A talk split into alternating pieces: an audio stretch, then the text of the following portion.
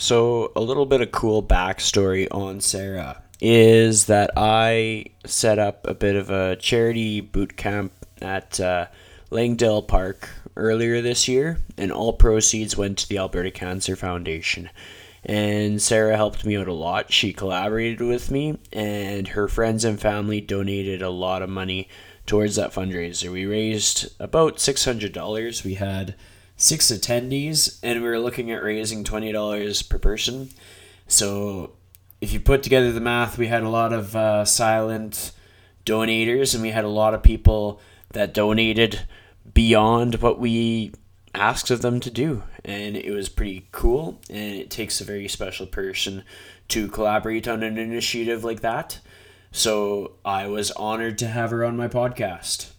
Hope you enjoy. Welcome to the Lifestyle Chase, Season 2. This podcast features high performers who have found a way to live their best life while balancing their health, wellness, friends, and family. I'm your host, Chris Liddle. Let's get started. The Lifestyle Chase is brought to you by Yeg Fitness. Yeg Fitness is Edmonton, Alberta, Canada's healthy lifestyle community, creating and supporting active living for all. Check them out online at yegfitness.ca and on social media at yegfitness. So, welcome to episode 65 of the Lifestyle Chase. I am joined today by Sarah Lindquist. Did Thank I get you. that right? You did get that right. Yeah!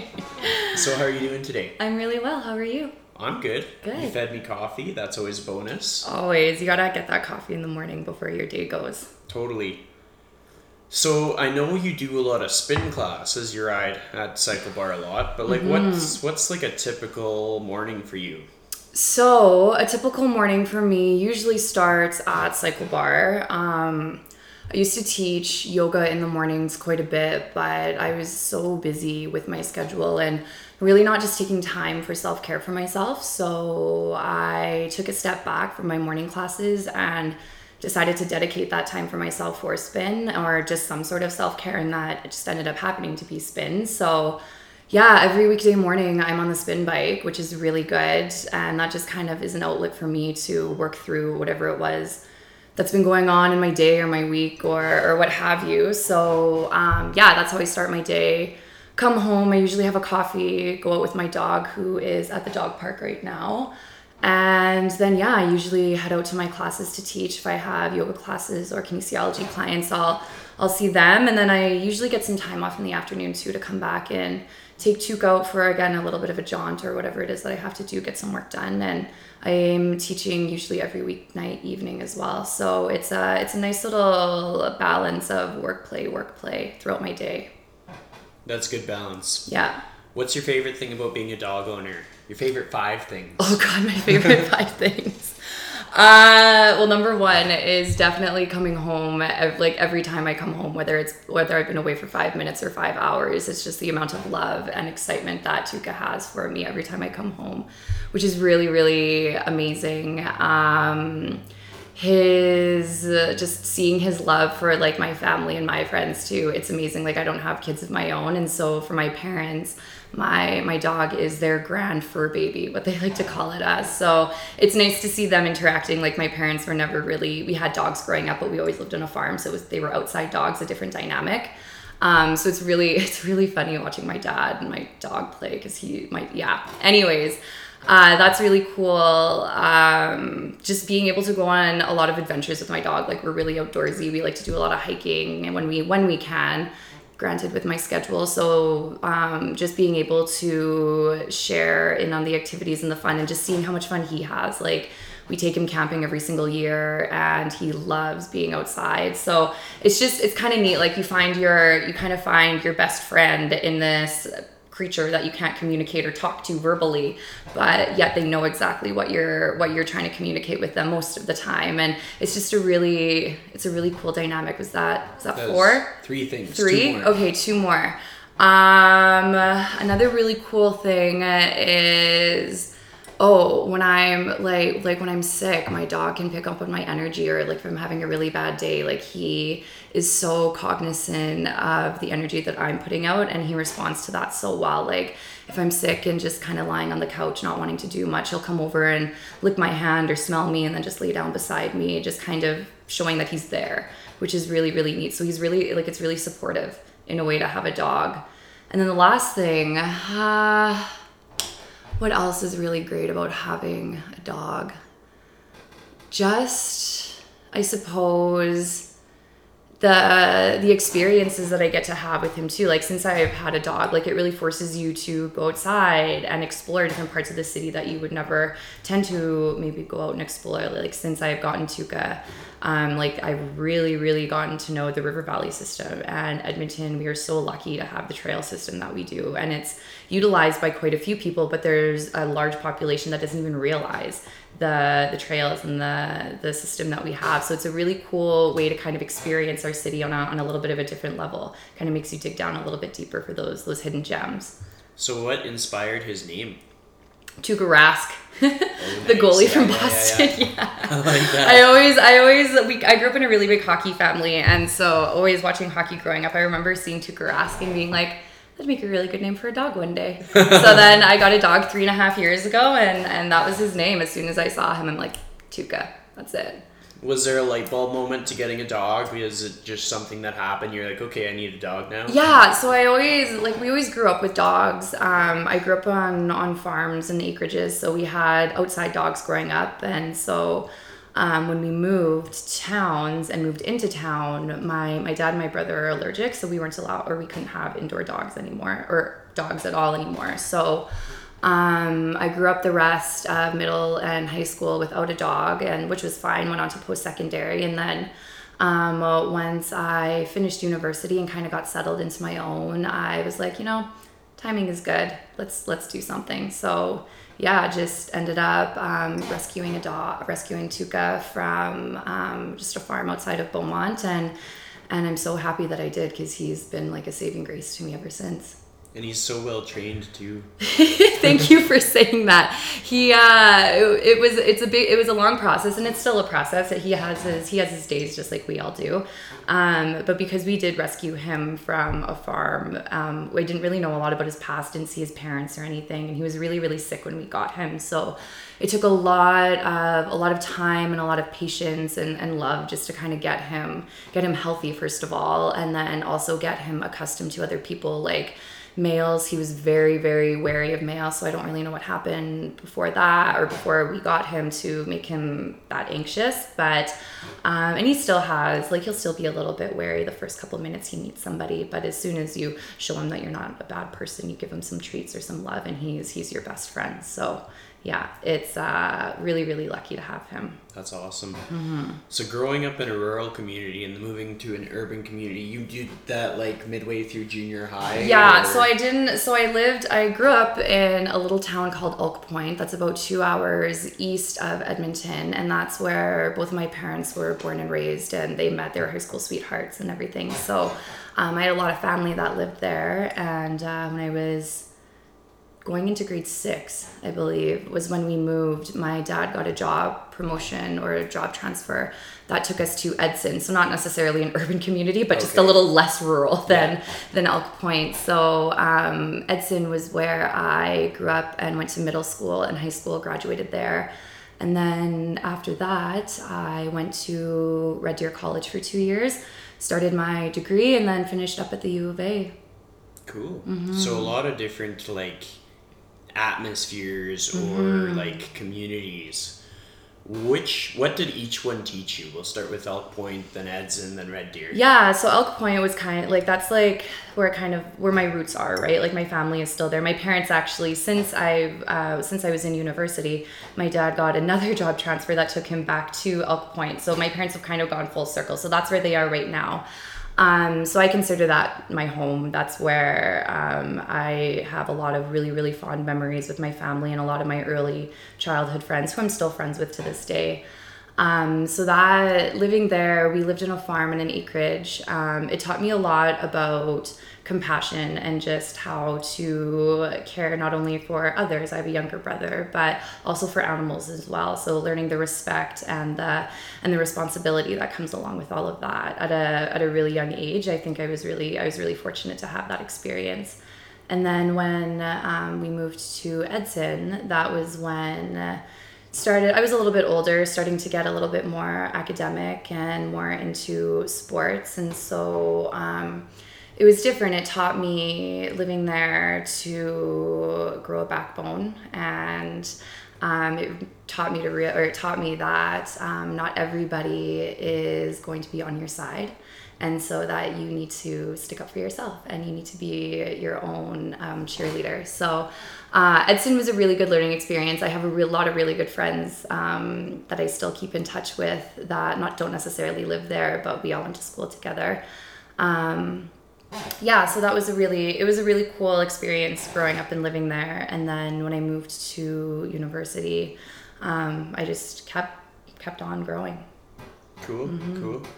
I found that like so I grew up in a rural community and then I moved to Edmonton. It was like, oh man, like I learned so much different empathy being just surrounded by different scenarios, different people, more people, higher volume of people, and you just kind of you realize that uh, if if you're not in a culturally diverse like community, you just you don't get it, and some things that you say are just completely garbage. absolutely Did you ever encounter that?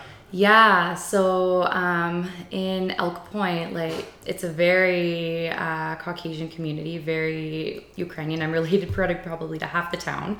Um, so we didn't have a lot of diversity there, and Edson was very, very similar. We were very, we weren't very diverse. Um, everybody kind of knew everybody, and so the language that I grew up with, and you you don't know what you don't know at the time, but Yeah. the language that you're surrounded by there um, sometimes you think, hmm, well, that's interesting that that person said that, or oh, I've never thought of saying that to some person. But then you you move to a bigger a bigger community such as Red Deer or Edmonton, and you are ar- surrounded by that diversity, and you realize really really quickly how close minded some people can be, and and it may not be that that's because that that's how they want to be, but it just might be a lack of education. They just don't know what they like. I said, you don't know what you don't know. Yeah, yeah. And so. Um, and especially being in the in the uh, profession that I'm in, and being with so many populations and so many um, different types of people from different backgrounds, um, you have to be very very cognizant of what you're saying and, and how you say it to people because people take things so so differently these days that you have to be very very um, conscientious of, of your words. Well, and I even like nobody is the same. And sometimes we kind of have it framed that uh, everybody should be a certain way, everybody should fit a certain box, but like even two people that look identical aren't going to fit the same box. And if you're drawing the line like based on like preconceptions of what a person like what person relates to and what doesn't you're missing out on on so much in life from like personal development from like a community standpoint and stuff like that Oh, absolutely. And it's it's interesting that you say that because a lot of the a lot of the people uh, that still are in these communities that I went to school with and graduated with that are still living there tend to be doing the same things. They're kind of stuck in those old habitual patterns and ways. And so when you go on and you grow and do a lot of work to change for for the better for yourself, sometimes people see that as being fake or or they don't understand because they're still stuck in that same old mindset. So um, it can be it can be a little bit of, of a tricky thing to start to learn to realize that. Sometimes you need to let that go and and realize that what you're doing and changing for the better is is growth and it's necessary for change for you if you want to um, advance anyway. But it, it can be hard to let go of those of those old people or those old habitual patterns or, or ways of thinking when that's what you're used to for so long. Absolutely. What inspired you to go into kinesiology Um, well, I always knew that I wanted to do something with sport. Like we grew up in a in a very active family. My my brother went on. He played hockey and went pretty far with it. And I uh, I was a dancer and played volleyball all throughout high school. So I always knew I wanted to do something in regards to sport. And actually, my, my brother had a big part of, of why I wanted to go into kinesiology. Um, as he was going through his, um, his hockey career, he, uh, he's a goalie and he's very, very talented. Um, he ended up getting drafted. Um, I think he was in the third round for I can't remember something in the Bantam draft. He was one of the highest goalies ever drafted by the Prince George Cougars, and so it was a really big honor. And he was really, really young, and uh, so he got to go up and play, and I got to see. Him uh, as he was going through all of that. And it was incredible. He was do he was playing really really well but the team wasn't doing so well at the time. And um, because of that, Brett started to develop some some negative mental habits and thinking patterns, and just so seeing him him starting to go through all of this, and as he was doing so, um, he was recommended to go see a sports psychologist. And then so seeing the change that that had on my brother, and just how big of an impact that that had, and the whole mindset of it was really kind of what pushed me to want to go and start to pursue that a little bit more. So um, when I went to Red Deer, I did my, my first two years in um, health and fitness promotion in the kinesiology program. So I became a personal trainer and I really enjoyed that for a little while, but it, I knew it was that wasn't for me. Um, so then when I went over up to the U of A and transferred there, I started to specialize more in the sport and health psychology side of things. So I took a bunch of classes and courses and found that to be really, really interesting. And um, so graduated in 2013 with my with my degree and um, took a took a year off. I was gonna I was applying or planning on applying to go back for my master's, but in that time I had taken my yoga teacher training, and then that's kind of where this all stemmed from. So, of course, the life changed a little bit, but I am so happy that I that I took my kinesiology and I have that because it has opened so many doors for me and and just given me a really good foundational knowledge of of the body and how movement works and why it's so important and it's really and that's what I apply quite a bit in my in my classes whether that's yoga or barre or, or what have you what was your very first yoga class like? Can you remember? Yeah. so back in, oh gosh, I would have been like 14, 13, I can't, like 2005, um, we were in Edson and there was uh, a yoga instructor that would come from Edmonton and uh, there, we didn't have a yoga studio in the town at the time. And so my, this lady was doing it in the school gymnasium, which was in like this dirty old basement of the school. And so my mom and I went, I think it was like an eight or a 10 week thing and uh, so that was my very first taste of, of yoga and i loved it it was so it, the movement came so naturally to me like i was 14 i was super bendy i was a dancer it just it flowed and so for me at that time yoga was purely about the the poses i didn't i didn't know anything else about it i just thought oh if i can put my body in the shape it's easy i'm good at this let's do it um, but after that course ended, um, she didn't. She ended up not coming back. I don't. I don't know why. Um, but there was there was no YouTube at the time. There was no Instagram or anything. There wasn't any way to to continue on. So I I would rent books from the library and practice in my room.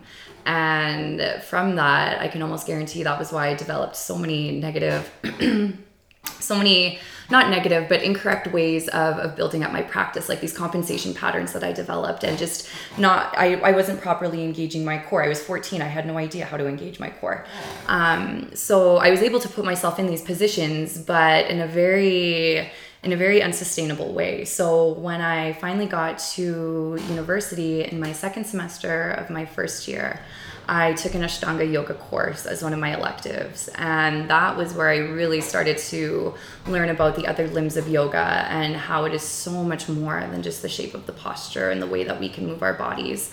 Um, and so from there, that was also when I realized these these alignment issues that uh, that were going on within my body too. So so I was practicing um, on and off from about 15 up until up until 18 or 19 but then that was it wasn't until i was in university when i really started to to dive into my yoga practice beyond the the postures. So in the last seven days name one thing that you are the most proud of. In the last seven days i am most proud of taking time for myself I um, I finally had a weekend off from teaching, which is very very rare, um, and so I said no to a few things that usually I would have said yes to because they were really fun and it would have been it would have been a great time. But it's just I've been so busy over the past couple months developing workshops and doing all of these things for others that when I find I have a chance to take time for myself I I take it so I was really proud of myself I I taught barre on Friday night I went to a yoga class for myself. I was a student. I went to a yoga class on Saturday morning. I went to a spin class on Saturday morning. I ate a delicious brunch. I took my dog out. Like I just I did me. And that's not something that I get to do very often. So so I was really really grateful to myself for for taking that time because if I if I didn't consciously carve that time out, I would have let it pass or I would have filled it up with work or or what else to be to be productive. And I say that in quotations. But um, being productive isn't always about producing work or or making something right? Sometimes it can sometimes being productive is is about taking time for yourself and and producing that that space for yourself to cultivate a sense of, of calm and inner well-being. I like that.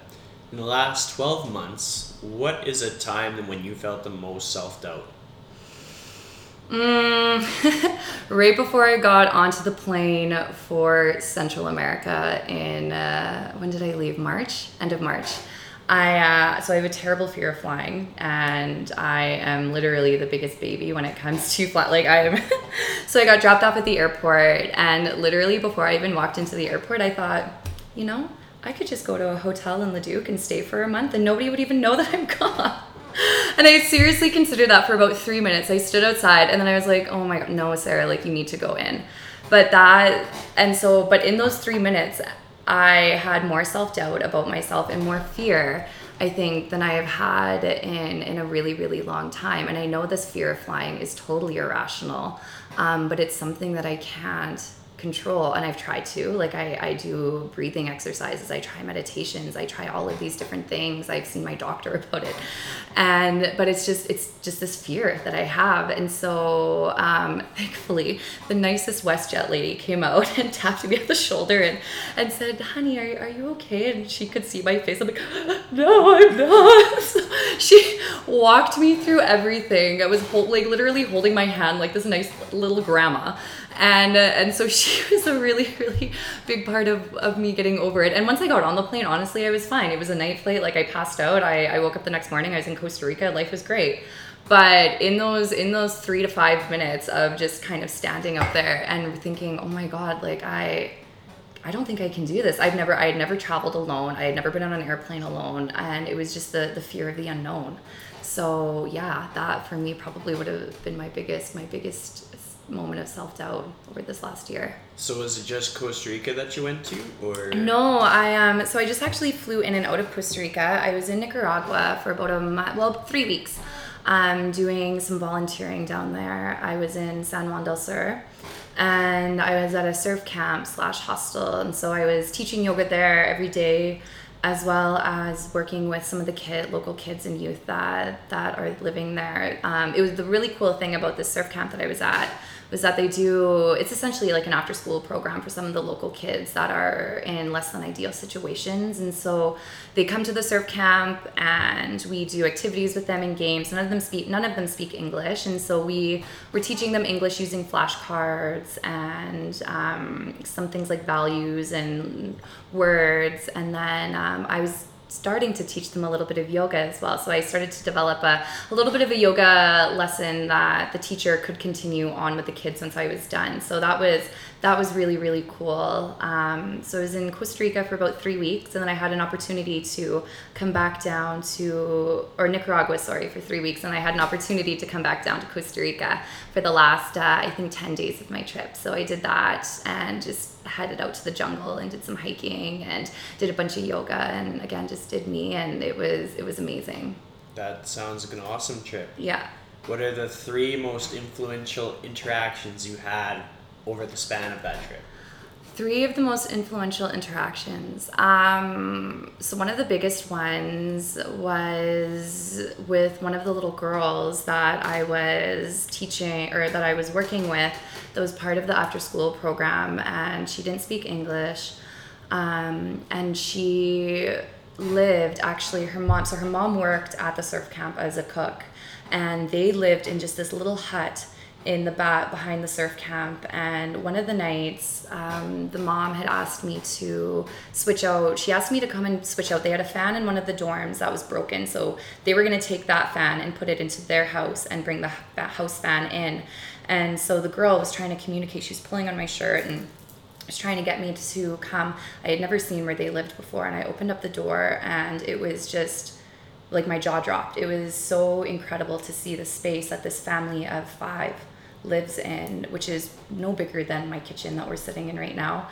And it was just to see to see that and this girl. And so you and i could tell that she wanted she didn't want to do what her mom was asking. She wanted to play. And so she showed brought me over to where her part of the house was and showed me her toys showed me her doll. And then she wanted me to sit down and play with her. So i did. And then after before we got up and left she gave me the biggest hug and I remember um, almost letting go, and she squeezed harder, and that just it melted me because obviously that girl needed needed the affection and needed the love. So after that, every day that I saw her, she would just come and give me these big big hugs and say Sara Sara and come in. So that was that was probably the biggest thing. I'm not a I'm not huge on kids, but I I just I don't know the love that she had. I thought I thought I was going to bring a dog back home from Central America, and I thought, oh, maybe I'll bring this little girl back home with me instead. Um, so she was really like I think about her a lot. She was just such a sweet, sweet little one. Um, another really cool interaction I got to have when I was there was meeting one of the yoga instructors at, um, in Costa Rica.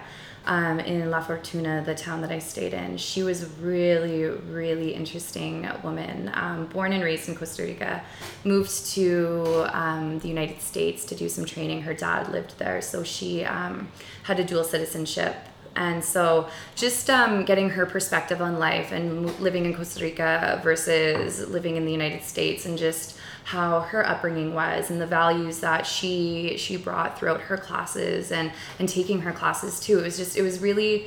I always find it really interesting to take other teachers' classes and, and kind of knowing a little bit about them and just seeing how that plays into how they theme their classes and how they style their, their style of teaching. And so um, I learned a lot from her. She came from a very compassionate, a very empathetic state. So it was really, it was really interesting. Like her space was just filled with so much love and and kindness, and you could you could feel that as soon as you walked into the doors. It was just oozing with love. And so that was a space I spent, I think, almost every single day that I was in La Fortuna.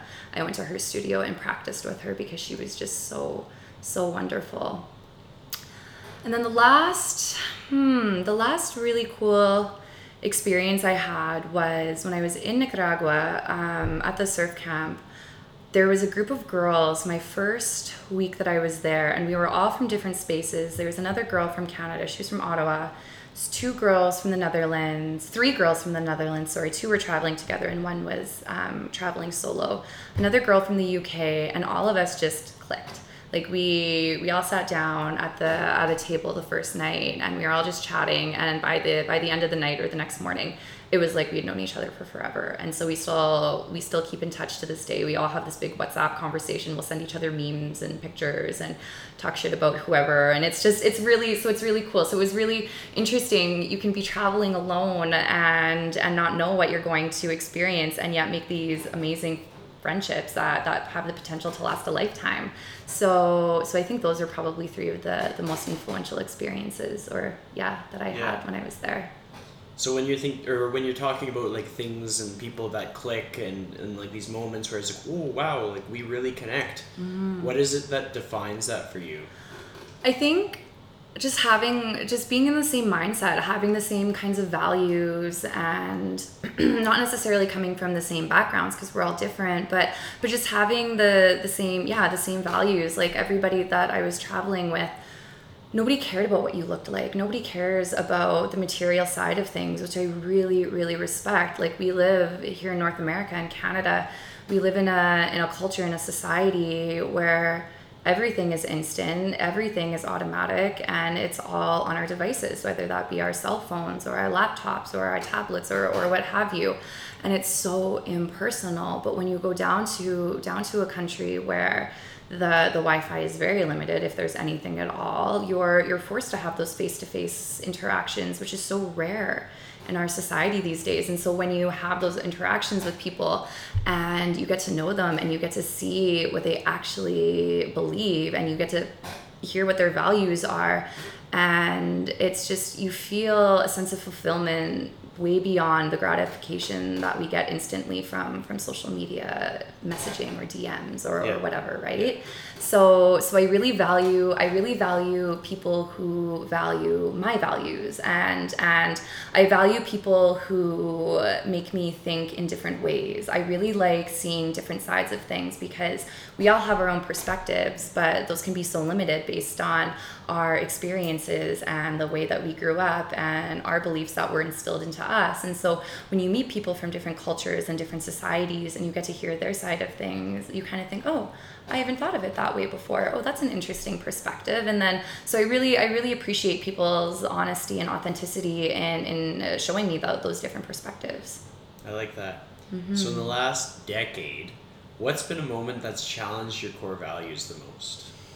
Mm so when I was working my kinesiology job full time, it was um, it was an amazing position. I got an oppor- I had the opportunity to um, work in people's homes if they were in different facilities such as like long-term care spaces or extended care hospitals.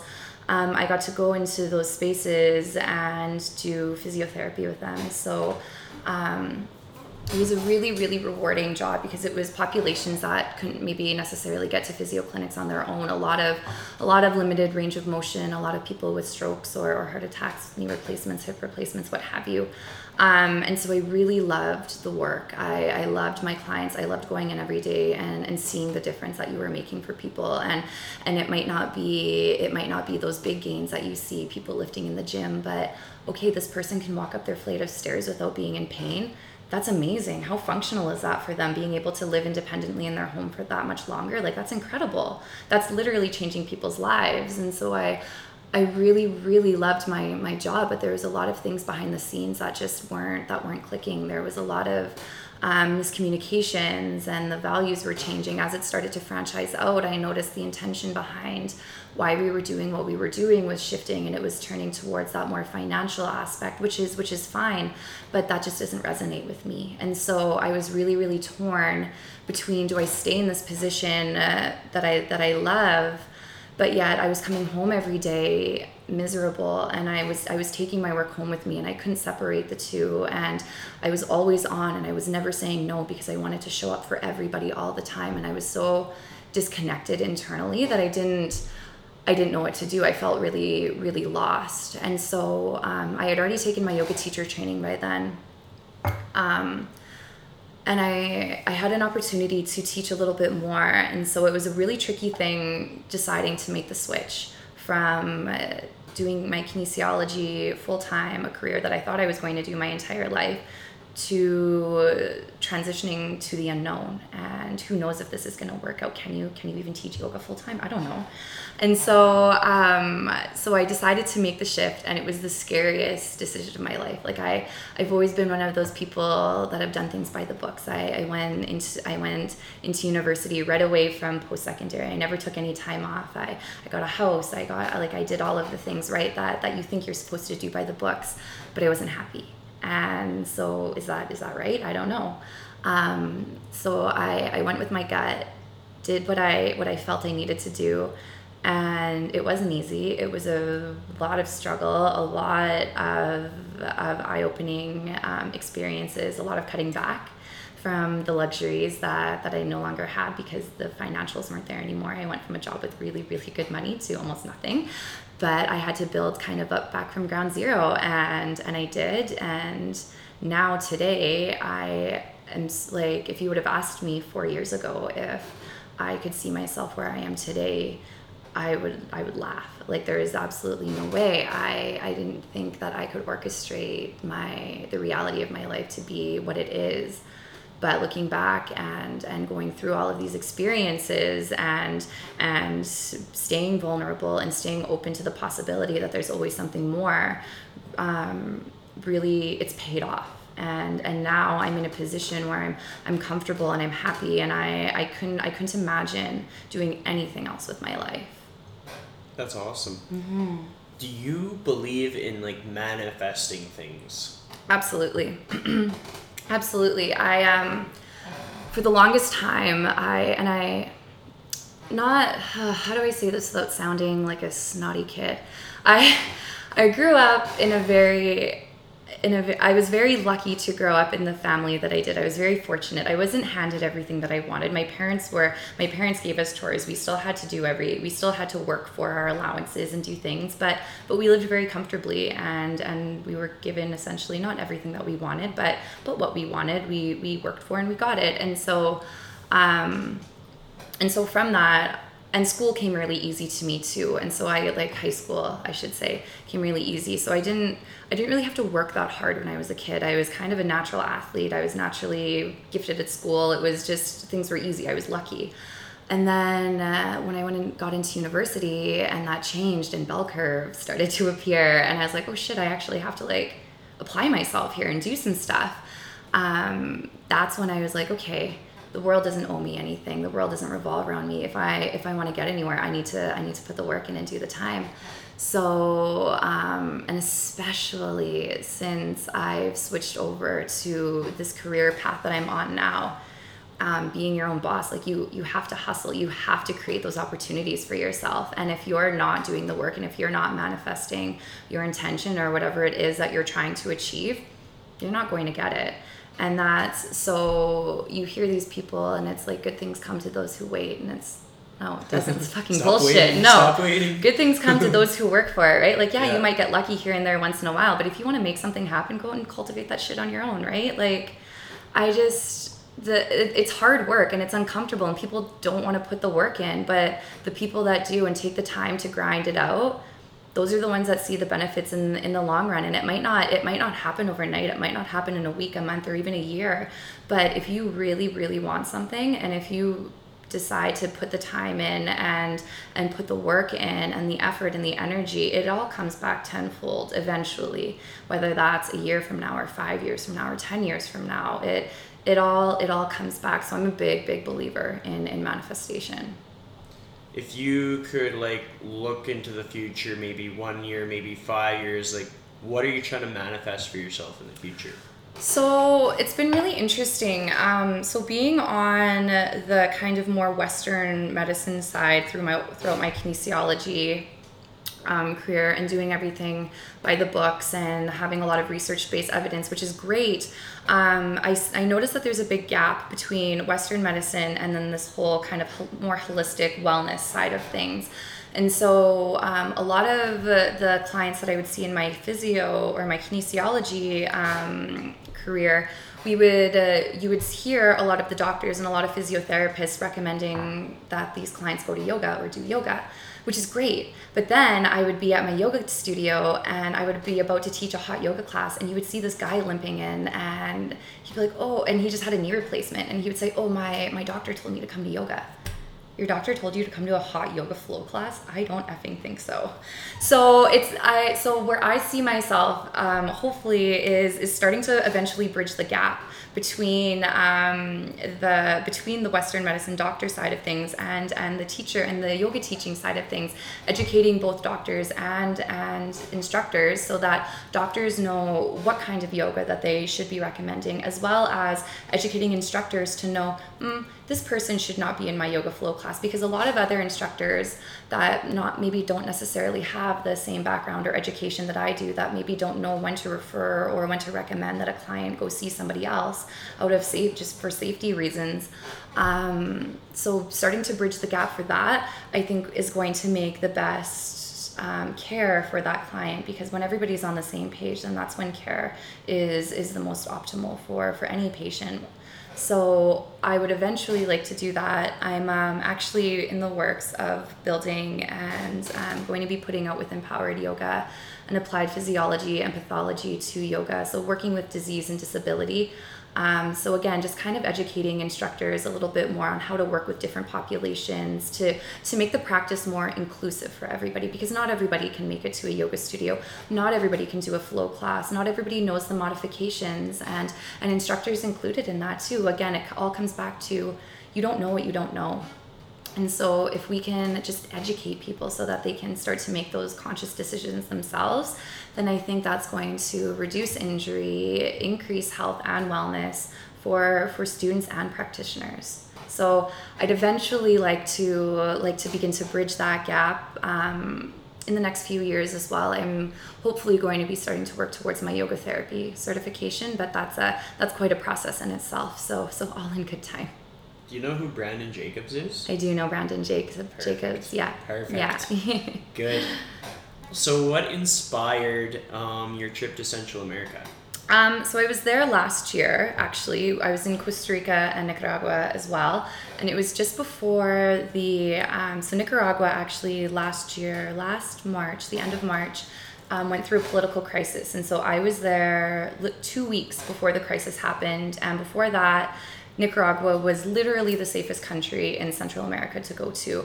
English is quite a barrier there. Not everybody speaks it, but it's fine. You you do the best that you can, and and everybody there is just they're so caring and so kind and so helpful, and it just it was an amazing amazing experience. I absolutely I loved it, and so after the the crisis happened, I I was devastated. I couldn't I honestly I couldn't believe that that could happen and so um, I and I wanted to give back in some way. So I donated some money online, and I tried to do that, but that doesn't it didn't do anything for me. I didn't know what else I could do. So I started looking around for organizations that were that were looking to to kind of give back, and so that's when I found this the surf camp that had the after school program with the kids.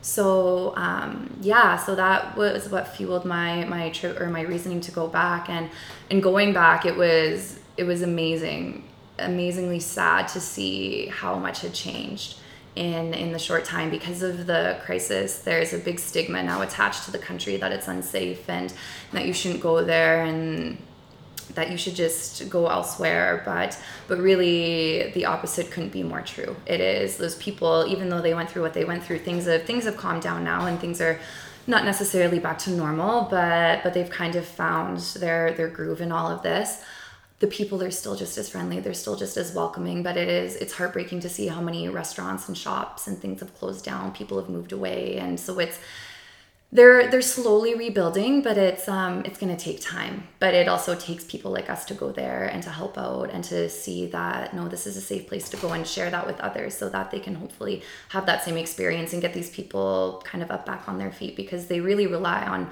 on tourism as one of their main their main um, industries and without that they don't have anything. And right now they don't really have a lot of tourism. So a lot of these people are, are in worse situations than they were before which is really really sad. But how did that trip shape the way that you run your business so when I got back from that trip, actually, well, before I left for the trip, actually, um, I was in a lot of different spaces around the city teaching. I was spread very, very thin. I'll admit that, and I, I thought I needed to be everywhere at once. I, I thought the more I could make myself available to as many people as possible, the the better of a teacher I would be.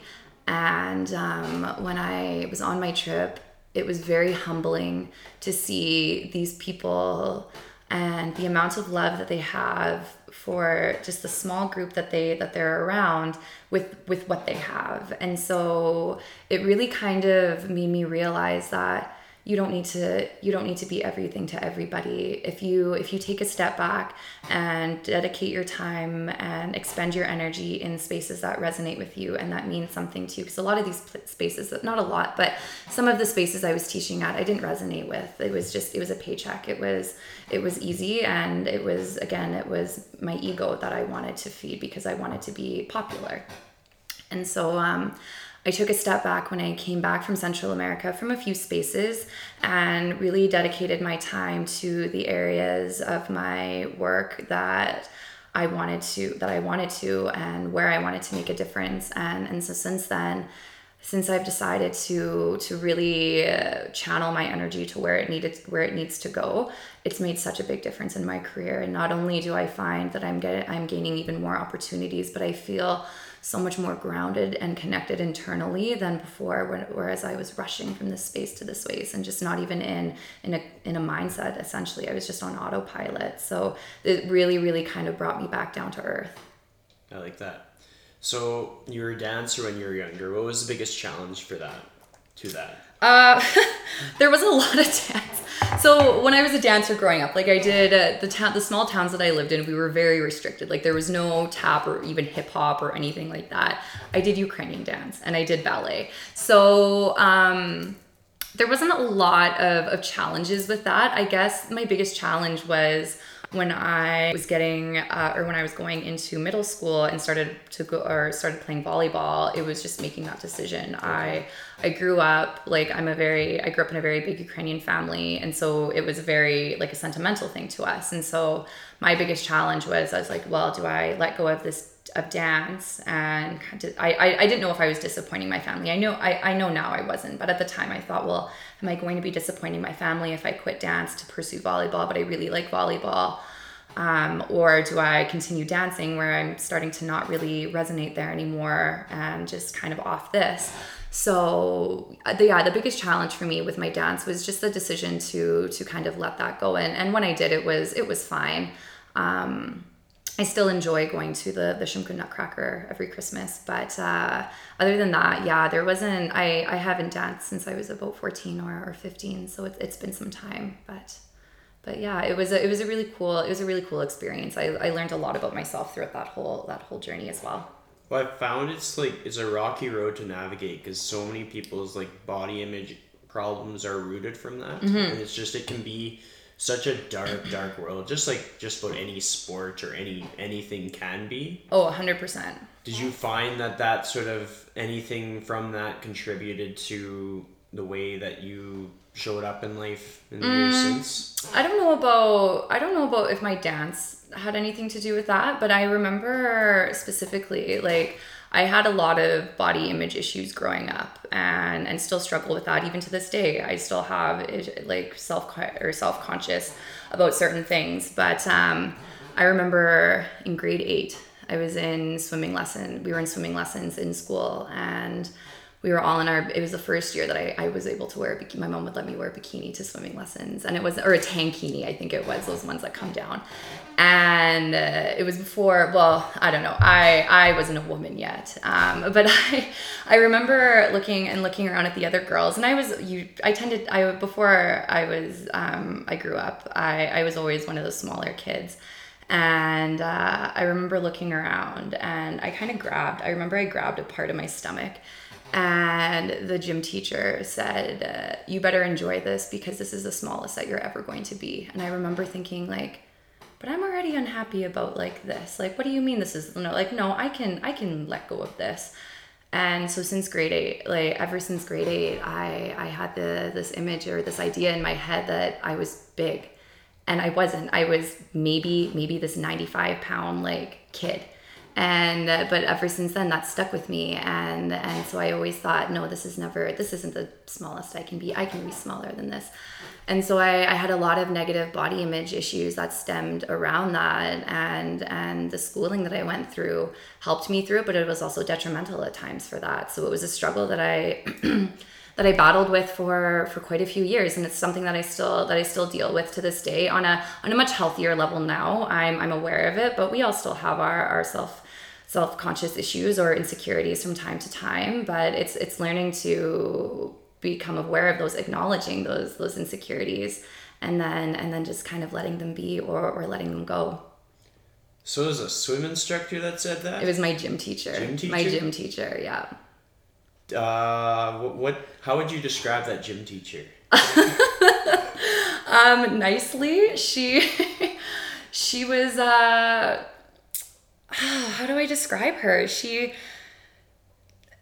I don't. I don't want to say she was. She was brutally herself she just she she told it like it was i i don't think she was accurate in a lot of the things that she said because I don't know how you could say to any 13 or 14 year old kid, this is the smallest you're ever going to be. And the, and just in the tone in which she said it, I remember it vividly, was very condescending. And I just remember be, because she like, And not to knock on anybody's size or image at all, but she wasn't a Barbie doll either. And so I just oh, the comparison that came along with that and so and of course that i'm assuming that had something to stem from some, an issue that she dealt with some like maybe a long time ago but just to project that onto onto these young teenage girls and and i remember myself thinking that and then thinking what are these other girls thinking as well?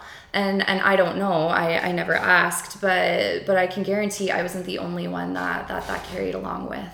Like what the fuck is going through a person's head to say that when they're in that position of influence? Like what what do you think she thought of herself to be able to project that on other people? I don't know. I don't know. But then at the at the time you have to think like this was what like 15 years like 10, 10 15 more than 10 like 15 years ago right? So like the language that we used was a lot different especially in the health and wellness community. Like we didn't people that were larger were we called them fat. We just we didn't like and people that were skinny were called anorexic. Like we just we didn't use the correct language or terminology and and we just we didn't know what we didn't know. And so and I don't know if it was just because of that small town that I lived in or or just the the lack of knowledge but it yeah that that I remember that stuck with me to this day. Yeah that kind of shit pisses me off. Yeah.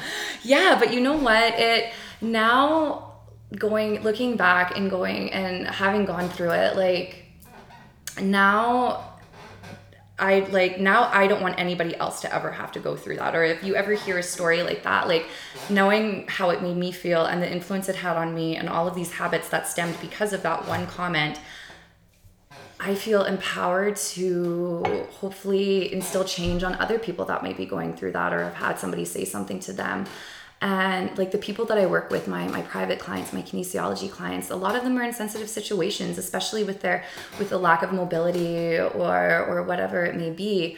Um, so for me what i try to do each and every day with my with my clients my students is is instilling a, a sense of empowerment to people and to work with what they have and learn to love their bodies for for what they are and what they can do. Because our bodies are so much stronger and so much more capable than than what we give ourselves credit for but a lot of times we we don't think that we can. We we we tell ourselves that we can't. We have these these fears or these expectations that have been that have been built up by ourselves or or by what other people have said to us that that we're afraid of, of, of maybe falling or, or of looking bad or looking a certain way that, that we avoid doing the things that make us happy or, or doing things that will cause a change for, for the better. So what I try to do is, is I try to hold space for people where they can explore their comfort zone as well as starting to take a step outside of that so that they can prove to themselves that yes they actually can and and hopefully from there they can start to realize the strength that they have and and start to cultivate that that on a deeper level. And that kind of stuff is so much easier said than done. Oh 100% so like so many people and especially in the fitness industry in the wellness space they they have a lot of like looming self-doubt. They have negative self-talk like leaders in the industry people running their business like people who are like millionaires whether it be a fitness business or non-fitness business have this self-doubt these demons they're monkeys on their back and they might not show it. But like i've talked to enough different people that like i can attest to the fact that everybody's battling it. Oh yeah. So what kind of tools should be in their toolbox to uh, keep themselves solid? I think the biggest thing, and so something that I um, I've been doing a lot. I'm actually right now starting to build. Um, I'll be facilitating some mindfulness workshops with Enbridge later on this month for their control center operators and some of their staff, which is really really great because they're in high stress situations all the time. Their brains are always always working, and they're almost always in that fight or flight state. And so, um, my biggest thing that I can recommend to people is to just start paying attention, paying attention to your body and, and when it's holding stress. We go through so much of our day in this in this um, go go go state that we don't even realize when our shoulders are clenched or, or our jaw is tight that just the simple act of relaxing our jaw or dropping your tongue away from the roof of your mouth dropping your shoulders down can help release a lot of that unconscious or subconscious stress So when we start to consciously pay attention, and it's a chore, just like just like when you uh, work out to strengthen a muscle, you have to you by paying attention, you have to pay attention to your mind, and in order for yourself to grow and build mindfulness, you have to pay attention. So when we start to pay attention, that's when we can notice, okay, here I'm I'm tight physically, or I'm clenching my jaw, or or maybe I'm noticing that I'm really agitated right now why is that? And a lot of times when we can pause and when we consciously take a step back and, and take a breath, our breath might not help us to solve our problems, but it can help us to think a little bit more clearly rather than just kind of letting that that word vomit vomit come out. So what I like to do is, yeah, I just like to really try to encourage people to stop and take a step back, take a breath notice what you're feeling acknowledge it and and you might not need to accept it but but just knowing where you are in the present moment not not worrying about where you were five minutes ago or where you're going to be an hour from now. Um, that can really help us to to stay aware and to hopefully start to develop a little bit of, of mental clarity so that we can move through these uncomfortable situations. So i feel like you must have used a mantra at some point in your life am i right? Mm-hmm so, what would be your most bulletproof mantra? Something that you could use, but also somebody else would be able to use that would make them feel unstoppable in their moment of weakness? Um, so the mantra that I used actually when I was going down to Central America on the plane, because I was by myself, uh, was "I am brave." And so I, because I for one do not think I'm a brave person at all. Um, I kept repeating that to myself over and over and over. And anytime I would start to not feel brave or start to feel scared, I would take out my travel journal and I would just write, I am brave. So I, pro- I literally probably have, I could go upstairs and grab it like 30 pages of just, I am brave, I am brave, all down the pages. And it's funny, like people say, you repeat that to yourself until it clicks. And I've, I've repeated mantra and I've repeated that to myself before, but, but it wasn't until, I don't know, I just something something must have clicked and and eventually I started to believe it. And I was like, you know what? I, I am brave. I'm stronger than my fear and and yeah, I'm I'm in an airplane and I I'm not in control of the situation and if we go down, we go down, but I am brave. And uh, from that, I was able to develop a sense of calm and, and a sense of ease that that I didn't necessarily have before. So I think that is that's one mantra that that I like to use when I'm feeling when I'm feeling uneasy. But I think a big one that that everybody can use, especially when you're feeling weak, is is just this most simplest mantra that we can use. I am enough. Because a lot of times we we have these unrealistic expectations placed upon us and, and we're always trying to multitask and we're always trying to do that that we forget how how important it is to take a step back and, and just exist so when we when we remind ourselves that we are enough as as we are exactly as we are, I think that can be really really powerful.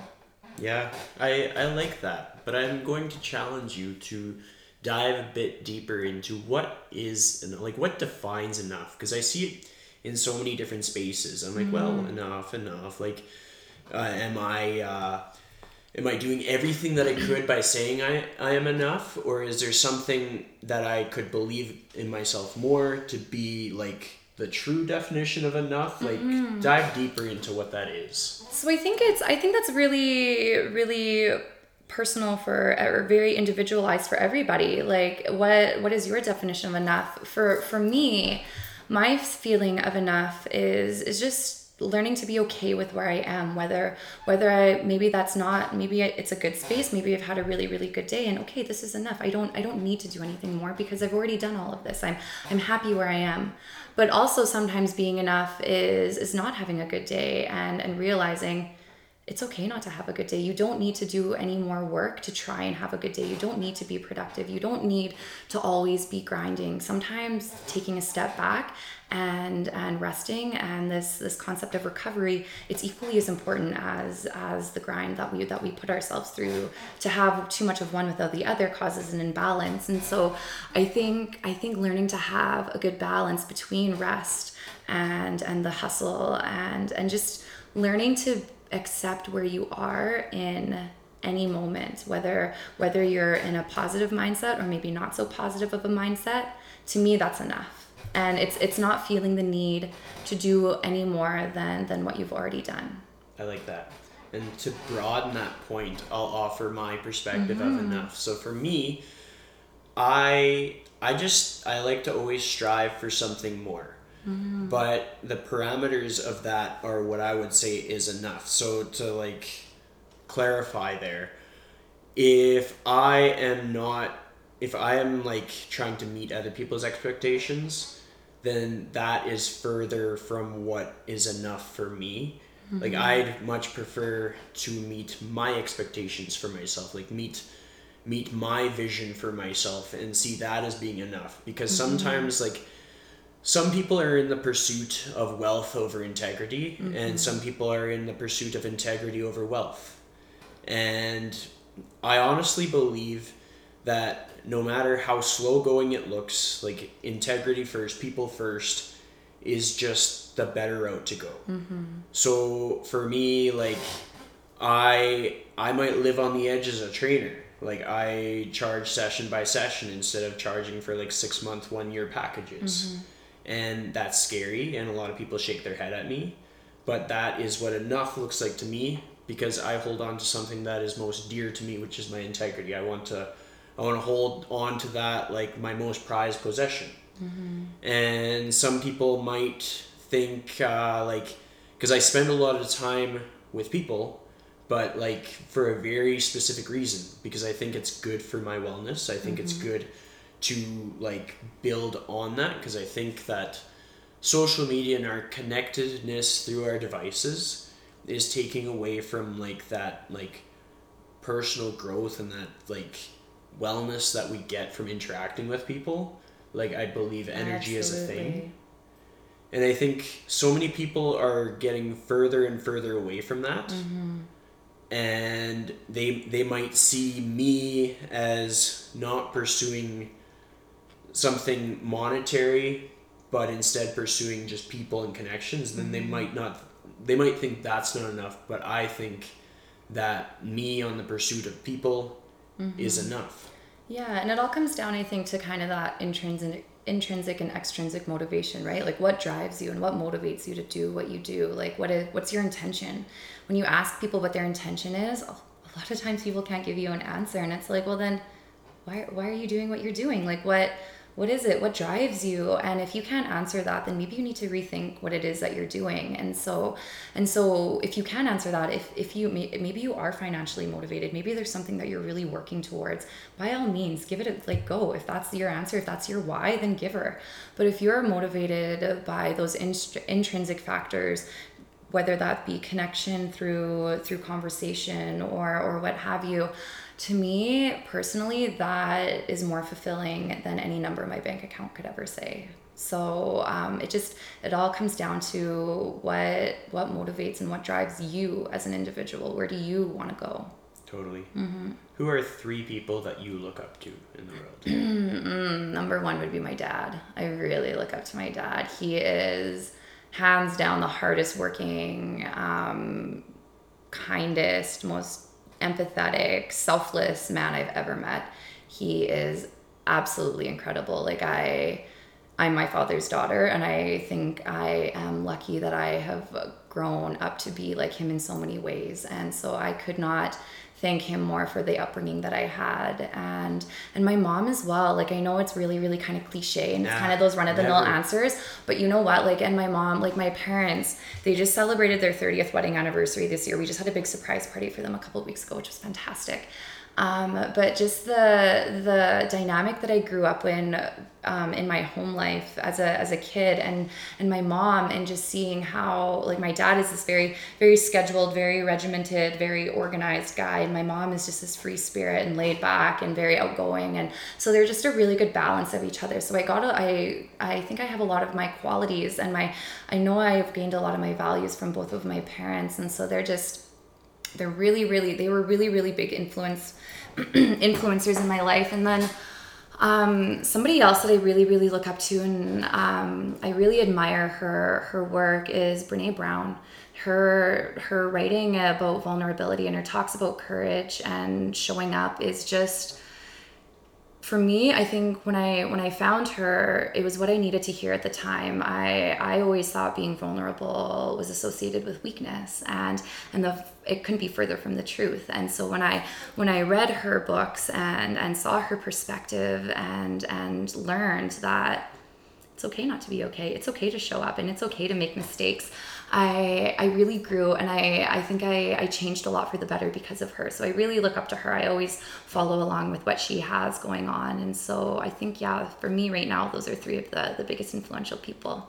That's awesome. I like that answer. And everybody always says cliche to like shout out their parents, but like that's important. Well, it is, and like, and I and I'm very lucky. Like, not everybody has a great relationship with their parents, or or maybe their parents weren't around, and so I'm I'm very fortunate to to have my parents still still very close to me and still so in love with each other as they are. Like, I yeah, it's just. It, it was a great dynamic that I got to grow up in, and, and so they I wouldn't be who I am today without if it wasn't for them. Yeah, like the question like this, there's honestly no wrong answer. Yeah. I think some people go into it like, oh well, I got to think hard on this. Like yeah. I really got to overthink this because there's a wrong answer. It's yeah. like, no, like you no. could honestly, if somebody values Cookie Monster and they can like describe why, give her right, then I'm gonna think that's really cool. Yeah, and it's going on the podcast, yeah. and like that's how I'm gonna know more about them. But like. I, I hope that well I don't know maybe somebody really does value Cookie Monster. Maybe maybe. when I was a baby, my first word was cookie. Oh, really? And I'm pretty sure my second word was monster. But like so that could have been go. the heavy influence of Sesame Street books and stuff like that. Gotta love the '90s. Hey. Absolutely. So the last question that I have for you, which I ask all of my guests, and you said you were prepared for this one, so here goes nothing. If you had one piece of advice on how to live your life authentically to the fullest, what would that piece of advice be? my piece of advice to live your life to the fullest would be to learn to say no and to learn to uh, love yourself in a way that you would a loved one, a family member, your spouse, your child, your dog, whatever we get so negative on ourselves and our inner critic tends to take over that we that we get so caught up in this negative mindset. And from there these patterns and these habitual ways just stem and we find ourselves in this downward spiral. But but when we stop and take a step back and, and start to pay attention and learn to, to speak to ourselves in the same way that we would a loved one, then from there our whole world begins to shift and, and our mindset begins to change as we open up. And so, and part of that though is, is learning to say no and setting healthy boundaries so that, so that you can give yourself the space to, to grow. So yeah, so say no do you and and live your life for yourself because if you're not living your life for yourself then then who are you living it for? Yep i agree. That's a good one. So thank you for joining me today. thank you so much for having me chris. It was a pleasure. It was awesome. See you around. Thanks for listening. As always, I'm always going to remind you to check out episodes of people both locally and not local that you know and that you don't know because honestly, it can be a famous person, it can be a not famous person, it can be a person you've heard of, it can be a person you didn't hear of. You're going to learn something new. It's really important to be able to put yourself in other people's shoes, learn from other people's life experiences, and honestly, I can speak on my biased opinion that there are a lot of people that are quite cool that have been on the podcast, and I'd love it if you wanted to learn more about them as much as I do. So thank you for supporting me and looking forward to bringing you the next episode.